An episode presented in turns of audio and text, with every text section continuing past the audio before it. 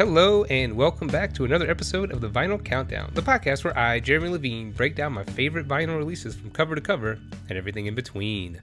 On this week's episode, it is Listener's Choice Week here at the Vinyl Countdown. And after a poll on Twitter that I forgot about was conducted, um, you, the listeners, chose 2007's breakthrough record by Paramore, uh, Riot. And I'm pretty excited to get into it. So, if you're not out right now uh, bludgeoning people for the last discounted TV, uh, take some time to check this out with me, you know? So, Paramore, you know, they're a band that I discovered around 2006, I guess, uh, a year before this album came out. So, you know, I, I was looking forward to this record and I saw them live, I want to say in 2000, 2008, actually. So, it was uh, the year after this was out. So, they had kind of blown up at that point you know, they're, they're a band that I mean, I feel like they've gotten better and better, and just like they're so good on each release, they've gotten so much better. And uh, this record, while I guess uh, spoiler alert, my this is my least favorite record. I need to listen to After Laughter before I make a true determination on on where it stands. But as of now, this is kind of the bottom for me uh, in terms of Paramore. There's, does not mean it's not a good album, but there's definitely there are definitely some great things on the record and just some I mean, super high points, like some of my favorite songs by them, but then also some of my least favorite songs by them. So I'll get into more of that later, of course. But for me, Paramore is a band that kind of takes you back to a certain time, and this album especially uh, reminds me of like I think I was uh, 22, about to be 23, moved into my apart- uh, apartment for the first time, and just kind of you know that whole summer of like 2007 was kind of defined by this and a few other records but this record for, for sure was played a lot. But again before we get into all of that but before we get into all of that let's get on down to variant corner. So according to discogs just for the record it's a fucking nightmare for this release in particular. Uh, i know it can be for like a lot of things but this one is bad. Uh, there are 12 variants listed, but for what I can tell, there's multiple repeats, so it looks like it's only like seven, maybe. They are as follows. Uh, 2007 saw a blue marbled, uh, limited to 1500. Ooh, two for sale for 380 and 394. Uh, a white limited to 1500 as well. Uh, four for sale, ranging from 100 to 200. The first pressings of this record are, uh, as the kids say, bussin'. All right. like, this is why I didn't own this record for so long until I get to the one that I have. Because the original, the first pressings are unbelievably expensive. And then even the second and I guess third pressings were also really expensive. So I'm really glad they repressed them recently and apparently made a shit ton of them, or I would have never gotten this on vinyl. There is a weird listing that describes a possible misprint or, or special, or it's like it's either a misprint or it's a special limited edition pressing on white vinyl with black splatter. There's only one for sale for six hundred dollars, and there's no pressing count on that one. It's just a, I'm not even sure what's going on with that one. That one's kind of weird. Lastly, from 2007, there is a black pressing limited to only 400 copies. There are three of those for sale one for 47, one for 163, and another for 175. Now, 2015, after eight years, finally saw a repress, uh, black again, unknown pressing count. There are nine of those for sale, uh, anywhere from 19 to $40. Another one in 2016 for Canada and Europe this time, standard black, also no pressing info. There are 46 for sale for uh, anywhere from 16 to $43. So I guess I, I could have gotten this record had I wanted it. I'll get to it. Uh, so 2019, here's what it is brought the copy that I really wanted, and I missed out on it. Uh, as an orange repress, limited to 3,000 copies, and paired with, you know, there's orange uh, uh, Riot written on the cover, as you all know. I'm sure you can picture the uh, album art. Uh, Hayley's hair at the time was also orange. and Yeah, whatever. It all, it all kind of ties together. That one is the one that I really wanted, and it is uh, ranging anywhere from 120 to 250 for the six that are for sale. So again, bussin'. Uh, and then finally, uh, just this year saw the most recent repress. Uh, Fueled by Ramen is celebrating their 25th year as a thing, so they started re-releasing a ton of old albums on the same silver-colored vinyl uh, to de- designate it being their silver silver anniversary and whatnot. I picked up the Academy is uh, almost home, almost almost home, almost here uh, this year as well. Thanks to that. This one has 120 copies for sale. Uh, prices are range from $19 to $676. Uh, really reaching there for that. But um, there are more than enough copies available for, of this record for like and and some of the black pressing too. You shouldn't have to pay over maybe thirty bucks. Like there's no reason to pay that much for it. Uh, I can't understand though if you would drop one twenty on the orange because that pressing is perfect. But again, I was happy getting it for retail. The record also sounds uh, as you would expect. It, it's loud, it's clear, it's crisp, uh, no surface noises. I will say some companies, when kind of shitting out a bunch of reissues, especially of older records, uh, Equal Vision, uh, um, they seem to take a bit of a shortcut in production. Um, the original recordings maybe aren't the greatest sounding, but those records don't sound nearly as good as they should. And this record in the Academy is, they sound great. And it makes me feel like they took more time and more care. And I guess to be fair to Equal Vision, I feel like you know, Fueled by Ramen probably has the resources to do this correctly. And these are bigger albums too, in terms of album sales and the size of these bands and this and that. So they probably had more money to do this the right way. But that being said, I mean, I've seen smaller pressing runs and smaller bands re-release old things that sound amazing. So it can be done. I, I, don't know. It just was one of those things. Like I, I was not impressed with the Chiodos either Chiodos record that I got, but that's a whole different story. Uh, so, real quick, let's get into the band and then we'll dive into the album. Uh, from Wikipedia Paramore is an American rock band from Franklin, Tennessee, formed in 2004. The band currently consists of lead vocalist Hayley Williams, guitarist Taylor York, and drummer Zach Farro. Uh, Williams and Farro are founding members of the group, while York, a high school friend of the original lineup, joined in 2007. Uh, the band are signed to Fuel by Ramen, a subsidiary of Atlantic Records, both owned by Warner Music Group. Uh, Williams is actually something I didn't know, and I want to say I found this out through the Reminiscent podcast when they did their episode on pressure, maybe. Williams is signed separately to Atlantic as she was scouted first when she was only like 13 or 14 and they were only they were the only label to let her stay in the band instead of going solo, but Atlantic said the rest of the band had to sign to Fuel by Ramen. So they they're split like from the start they were always split like that, which I was I found really weird, but that apparently I guess is common, but that I didn't know that about them. Uh, she is also the only member of the band, of the band to appear on all five studio albums. Uh, all We Know Is Falling, their debut record, was released in 2005.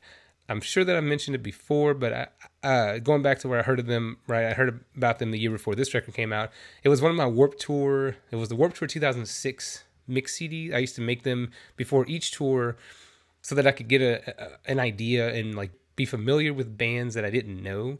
So I just make a huge mix CD, fit as many songs as I could fit on an MP3 CD, normally like 130 to 140, and I'd pick like three to four songs per artist, and that way it was like, okay, I, I don't care. I'm just gonna pick which ones, which names sound cool. I might listen to a minute or two of a song and just like, it was a whole process. But in that process, I really liked what I heard from Paramore, so I put on. I think, uh, "Let This Go" was one, um, or "Never Let This Go." I think "My Heart" and maybe "Pressure" was the other song. I'm not entirely sure. I'd have to dig the CD out, but whatever the case, those uh, three songs were from All We Know Is Falling and again it was on my 2006 mix and um, that was like my introduction to him and i just jammed that for a while then i got the album then i wanted to see him in 2007 and the warp tour got rained out the the day of. So the next day was all the band's uh, off days. Paramore decided to come on. Them and they were just like nah we're not doing it. And uh but i did end up seeing them in 2008 so anyway back to this record. Oh and real quick, which is I don't even know what I was doing, but in 2006 they played on a really small, like just tiny stage somewhere in the back of the parking lot. And I'm guessing there was a band that had to have been more important to me at the time because I didn't even remember Paramore playing. Like I know I didn't see them, and I know I knew I knew that I know that I knew they were going to be there, but for whatever reason, whatever I was doing was more important than that, which is crazy. But whatever the case, uh, June 12th, 2007, Riot was released. So, going all the way back to 2002, at age 13, Hayley Williams, she moves from Meridian, Mississippi to Franklin, Tennessee, where she meets brothers Josh and Zach Farro at a, a program for homeschool kids. Then they start taking vocal lessons from a guy named Brett Manning. They, prior to forming Paramore, Williams and bassist Jeremy Davis, along with friend Kimee Read, took part in a funk cover band called The Factory, which sounds awful. And while Zach Farro and Josh uh, had practiced together at school. Uh, the other members of what would soon be Paramore had been, quote, edgy about the whole female thing. It's just oh, gross. Um, of having Williams as vocalist, but because they were good friends, she began to write for them, and I guess they let her do that. I don't know. Williams said of the members when she first met them, uh, they were the people, uh, the first people that I met who were as passionate about music as I was. Uh, and again, you know, she signed to Atlantic Records in 03 as a solo artist, and you know, went through all that, everything, and they later uh, signed her to a production deal that was it was later bought out by Atlantic. Uh, the original plan of the label was to turn her into a pop singer, but Williams uh, resisted, saying that she wanted to be in, in an alternative rock band. In an interview with Hit Quarters, the band's A and R uh, at Atlantic, Steve Robertson, said, "quote She wanted to make sure that uh, we didn't look at her like some straight to top 40 pop princess. She wanted to make sure that she and her band got the chance to show what they could do as a rock band while writing their own songs. Label president Judy, Julie Greenwald and the uh, label staff decided to go with her wishes. Uh, the original management team for the band was David Steunebrink, uh, Creed manager Jeff Hanson, and Hanson's assistant Mark Mercado. So the band wasn't officially formed. Josh Farro on uh, lead guitar, Zach Farro on drums. I always forget which Farro brother is which. I always forget which Farro brother is which. Uh, Jeremy Davis on bass, and then of course Hayley on vocals in 2004, with the later addition of Williams' neighbor Jason Bynum on rhythm guitar. Uh, so when Davis showed up, he was stunned to find out that their drummer at the time was only 12 years old. Said he had very little faith in the band because of their age, but then after their first practice, they knew they were onto something. And according to Hayley, the name Paramore came from the maiden name of the mother of one of their first bass players. Uh, once the group learned the meaning of the homophone Paramore, spelled uh, P A R A M O U R, means secret lover, they decided to adopt the name using the Paramore spelling as it is now. So moving into the Riot era, the lineup was as follows. Again, Hayley on vocals, Josh on guitar, Jeremy Davis on bass, and Zach Farro on drums. So this album peaked at number 15 on the Billboard 200 album chart and was certified double platinum. That's huge for a band like this and then being their second album and then at the time being so young, like they they really like really fucking broke through, right? Speaking of that album, let's get on into it. Uh, track one, for a pessimist, I'm pretty optimistic. Uh, according to Song Genius, Riot's opening track uh, lays an energetic song about putting one's faith in someone else and seeing them, quote, blow it. Uh, it shows Hayley addressing this person directly and telling uh, telling them how much they trusted them and how hurt and disappointed she feels that they betrayed her. Uh, Josh Farro composed the song, and eventually Hayley Williams wrote the lyrics. Uh, it's rumored that this song got its name randomly when Hayley was feeling pressure to name the song. So, Paramore was one of those bands that has some really standout opening tracks. Uh, this song comes out swinging hard, like, and connects on every single punch. Right, uh, her voice sounds so much more like just bigger and more powerful on this record. I think uh, everything just sounds tighter and more polished. Like again, for being so young when this was like written and recorded, it truly is impressive how it all came together. So I love in the bridge when she sings, "Uh, uh, you you were finished long before we had even seen the start. Why don't you stand up, be a man about it, fight with your bare hands about it now." Anyway, uh, it's pretty great. Like it'll get you really fucking amped up for the album for sure. Like it, it is pretty much a perfect opening song from start to finish. So next up is maybe my favorite on the record. It's it's hard to pick because there there are some like I said in the uh, beginning of the episode. This album houses like some of my favorite Paramore songs, period, of any album, right? But that's what you get at track two. This song was also in Rock Band 2, which I think was 2009, maybe. So a couple of years after it was an on disc song or whatever. So like if you bought the game, you had the song. And uh, I remember Walmart used to have a setup for rock band uh, drums and guitar and everything else. You can go in the store and play it. And uh, Guitar Hero had that too at like GameStop and some other places, Best Buy, whatever. Like, I used to go around town and just go to these stores specifically to play their rock band setups and Guitar Hero and everything else. And also, I was really good at it, so it was kind of fun to go show off, I guess. But that being said, so Rock Band 2, uh, I played it a bunch on there, and like I knew it beforehand, so I was like really excited for it to be on this game. So, again, high energy, uh, introspective lyrics. Uh, it's a perfect song. You know, try to listen to uh the line or try to listen to it and like not just fucking groove and and just vibe to it like there's no way to not right uh the chorus too is a whole bunch of fun she's like yep that's what you get when you let your heart win oh,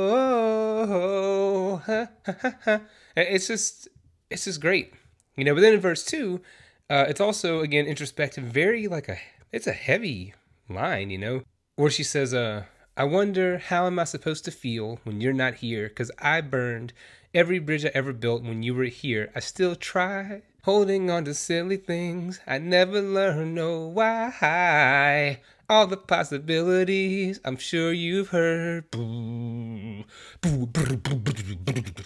Anyway, fun. And then um finally too in the bridge where she says um pain uh although so it's funny so on rock band when the lyrics are scrolling, when you're singing, it says, Hey, make your way to me, to me.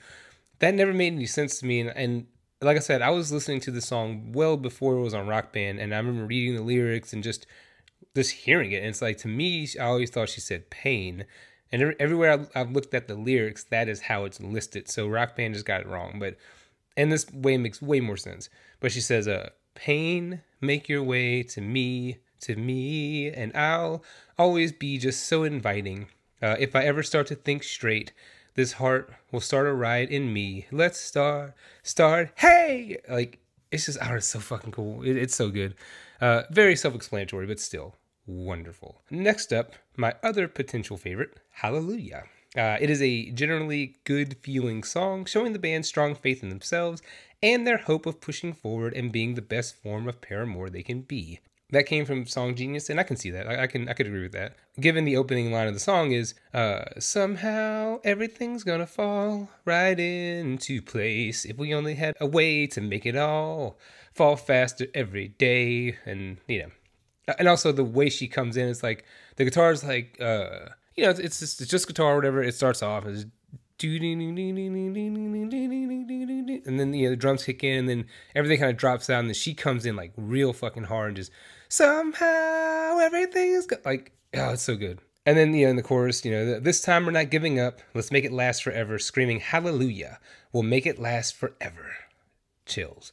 Second verse again where where she sings uh holding on to patience wearing thin. Do do do do do. I can't force these eyes to see the end. Ah that line man I will say that used to just rip my goddamn heart out because uh, when this came out I was like post like worst breakup of my life status so it was you know a lot of these hit me directly like uh felt like they were singing you know, like they were like, hey, let's write this for Jeremy Levine. Sure. now, this song uh, was the first song I noticed where Hayley's voice really is like soaring and sounding like a goddamn force. Well, actually, the first song I noticed was 2008's uh, Decode from the Twilight soundtrack. The only good thing to ever come from that shitty series ever. Uh, I say that to say, though, this song has a part at the end where some of that kind of shows up, but she doesn't fully go for it. But it's there. It's like right under the surface, you know? And this was 07. Then, like I said, the very next year in 08, in Decode, there's some parts where she's really like nailing it. But uh, towards the end, where she says, um, This time we're not giving up. Oh, let's make it last forever. Screaming, Hallelujah, Hallelujah. And she's like kind of layering and everything else. It's great. But like I said, in Decode, she like really goes for it and fucking nails it. And then even more so on 2009's Brand New Eyes, the closing track, All I Wanted, which is the most heartbreaking song of could be of all time. I don't know. In that song, she just knocks it out of the goddamn park. Like that voice, you know, and I talked about in the in the in the uh, Brand New Eyes episode. That stops me stops me in my tracks every single time. Like it is just, hmm, nah, chef's kiss, right? Uh, anyway, back to this album. Uh, it's it's this song. It's great. And um, again, the first half of this album is one of the best first halves of any album that I own. You know, every single song, start to finish, perfect. Uh, next up, the big one off the record that everybody, the one that anyone who says that they quote unquote love Paramore, they like to pull this one out of their ass as like the one that they name this one song or maybe Crush Crush Crush is like, oh, I love Paramore and I like that song. And it's like, oh, that's cool. I know I sound like a fucking snob right now. I get it, but it's just like, what what else? You know, how else do you feel about their you know catalog or what's some other things you want to have a discourse with people about it? And they're just like, oh, I haven't really listened to much else. You know, but but, but you know, I like those songs. It's like I guess the, the problem with that, the problem I have with people saying that they love a band and like absolutely love it. Oh my God. Oh, they're so great. But you only know a song or two. It's like you could say that you like them. You can say you love these songs. That's fine. But maybe make the distinction. Do you know what I mean? Like, I don't know. That maybe fucking nitpicky Grandpa Levine being, um, again, music snob of the year here, right? But that's just something I've always kind of been like, oh, okay, whatever. Like, I'm not going to be like, somebody says, oh, I really love Paramore. I'm not gonna be like, well, name five songs, you piece of shit. But at the same time, if we're talking, if we're actively talking about the band and or a couple of songs, then if I ask you, well, hey, what's something else you like? You know, I really like this album, this and that, and then a blank face comes over to you and you're just like, oh, that's, that's actually all I know. And it's like, okay, well, just say you love those two songs. Don't say you love the band. Like that doesn't. Anyway, misery business. All right, just a useless fact here. I'm actually very good at this song on expert vocals on Rock Band. So, you know, that's fun.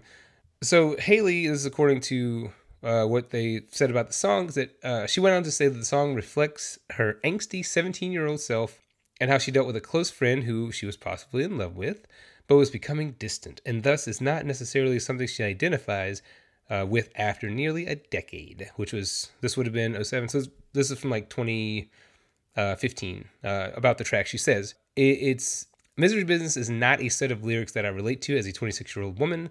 Uh, I haven't related to it in a very long time. Those words were written when I was 17, admittedly from a very uh, narrow minded perspective. It wasn't really meant to be the big philosophical statement about anything. Uh, it was quite literally a page in my diary about a singular moment I experienced as a high schooler. On September 9th, 2018, Hayley announced that Paramore will no longer be performing this track on stage ever again.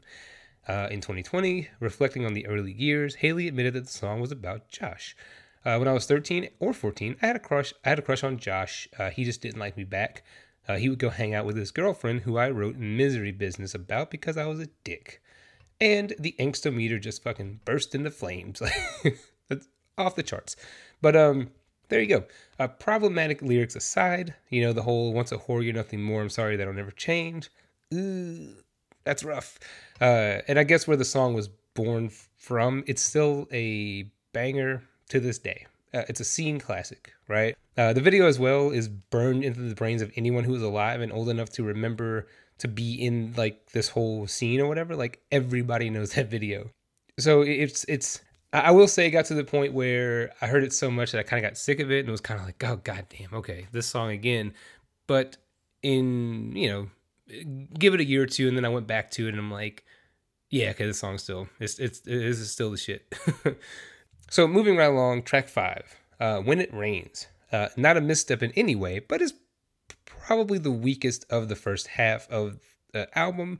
But that being said, it's still an incredible song. It's just that the other songs are just so good. So the band said on uh, said about the song on a webcam chat. Uh, it's about essentially the same thing that like for pessimists is about when someone lets you down because they're letting themselves down or they're not trying, right? Which I could I could see that where because in the chorus they're saying and oh oh how could you do it? Oh I never saw it coming. Oh oh I need an ending, so why can't you stay just long enough to explain? Hayley apparently said the song is about a friend of hers who committed uh, trigger warning here, content warning, suicide. In this part of the song, she's asking how he or she could do it. Uh, it was so unexpected, and she wishes that they could have stayed to, obviously, pretty self explanatory there, to uh, get some closure and explain why they did it. Uh, the chorus also sounds like Hayley blames herself for not seeing it coming.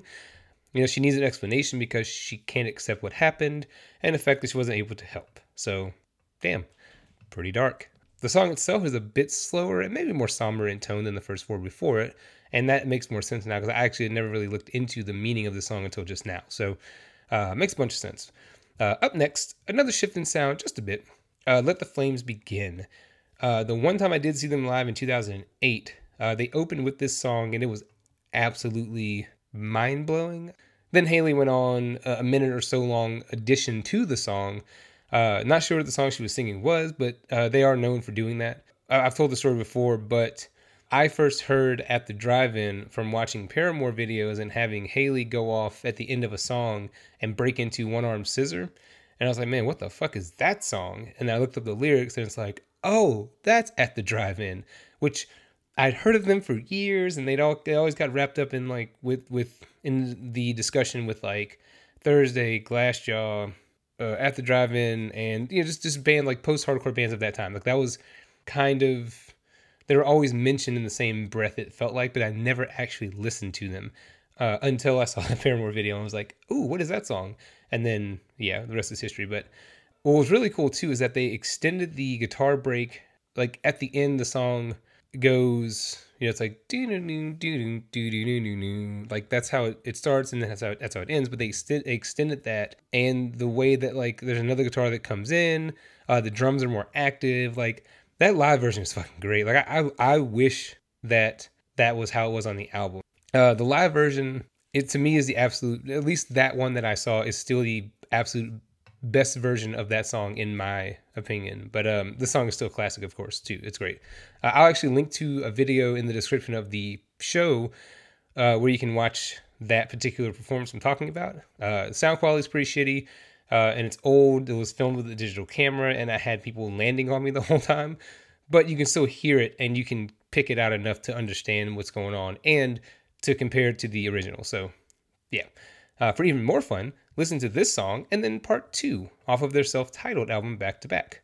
But yeah, the song is about keeping uh, the faith while in tough times. Uh, in a note to her fans on the live journal community, Hayley explained that the song got its title only because they were under pressure to come up with a name before they released their album. Uh, and like I said earlier, part two is a sequel to this song, where it, it makes multiple references to glory, which, uh, given the band members' religious beliefs, is likely to be a reference to the Christian concept. Uh, so can't really relate on that level, but it is still one of the best songs on the record. Track seven, Miracle. Hayley talked about this song on something called Parahoy, uh, she said that this song started off in 2005, uh, just the guitar riff. Uh, we were touring with a band called My American Heart, and it was our first year on the road. We were learning a lot about ourselves and touring. Uh, my dad was driving us uh, in the van because none of us are old enough uh, to drive, and he would go.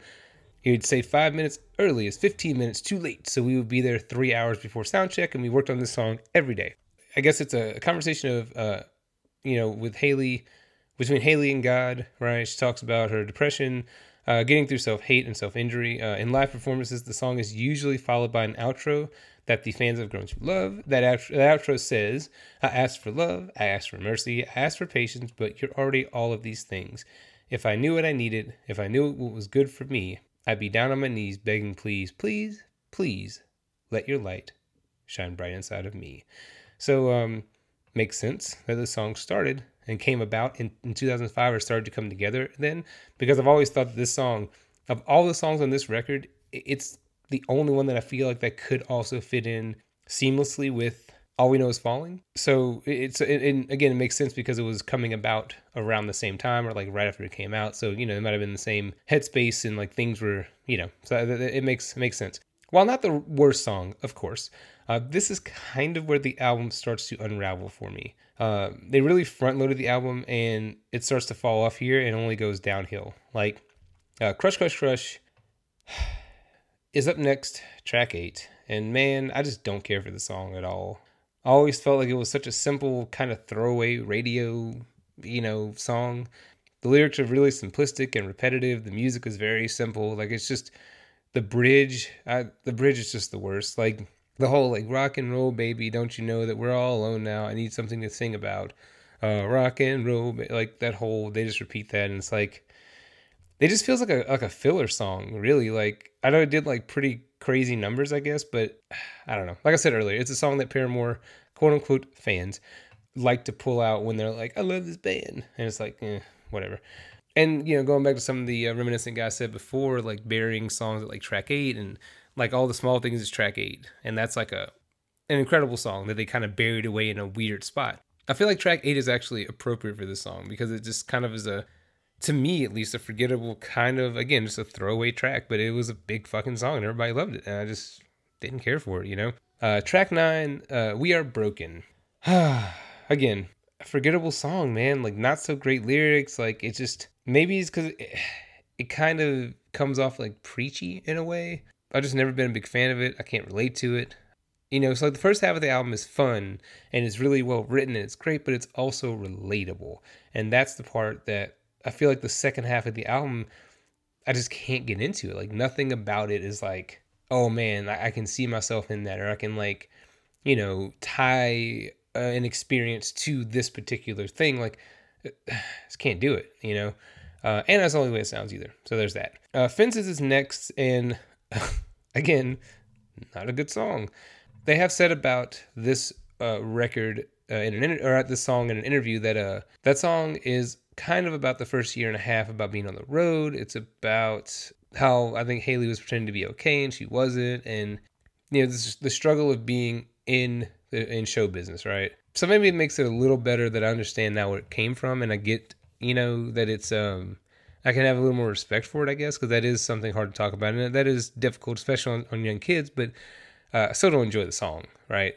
The music for me is very jaunty and just not my style. Like I, I just never vibed with it, and uh, I still don't. You know. Then closing the record out, which is probably the best of the second half songs, is Born for This. Uh, Josh Farro explained to AngryApe.com. There's so many random fucking websites that they've done interviews for over the years. They've done these weird interviews where it's like, you know, just these crazy websites that just like that don't even sound real. But he said the song is about our fans. It's due to them that we were in a position to release a second album. Uh, this is our way of thanking them and telling them that we still need them to drive us forward. Uh, I didn't know this. this is actually pretty cool. There was a contest that was held uh, for fans to submit backing vocals, and the winner was Mary Bonney of McLean, Virginia. So that's awesome. I, again, I think it's a good song, but it isn't necessarily a great album closer, in my opinion. Uh, this could have been like track seven, maybe. Like, move if they could have moved some things around and you know and i said it here and like i was going to say it earlier you know you could have had let the flames begin in the in the record if it was in the style that they sang it live. I think that would have been a perfect album closer. You know just move a handful of songs in the second half around maybe slip one near the front of the album or something. I don't know. But um just an overall disappointing second half. Uh, it's still a scene classic overall. The record, I give its I give it its respect because uh, I like it overall. Don't get me wrong. I just feel like they really really front loaded it and that it runs out of steam by the end. That's all. Uh, personally, I give it a 3.5 out of five. But here is the thing about this record.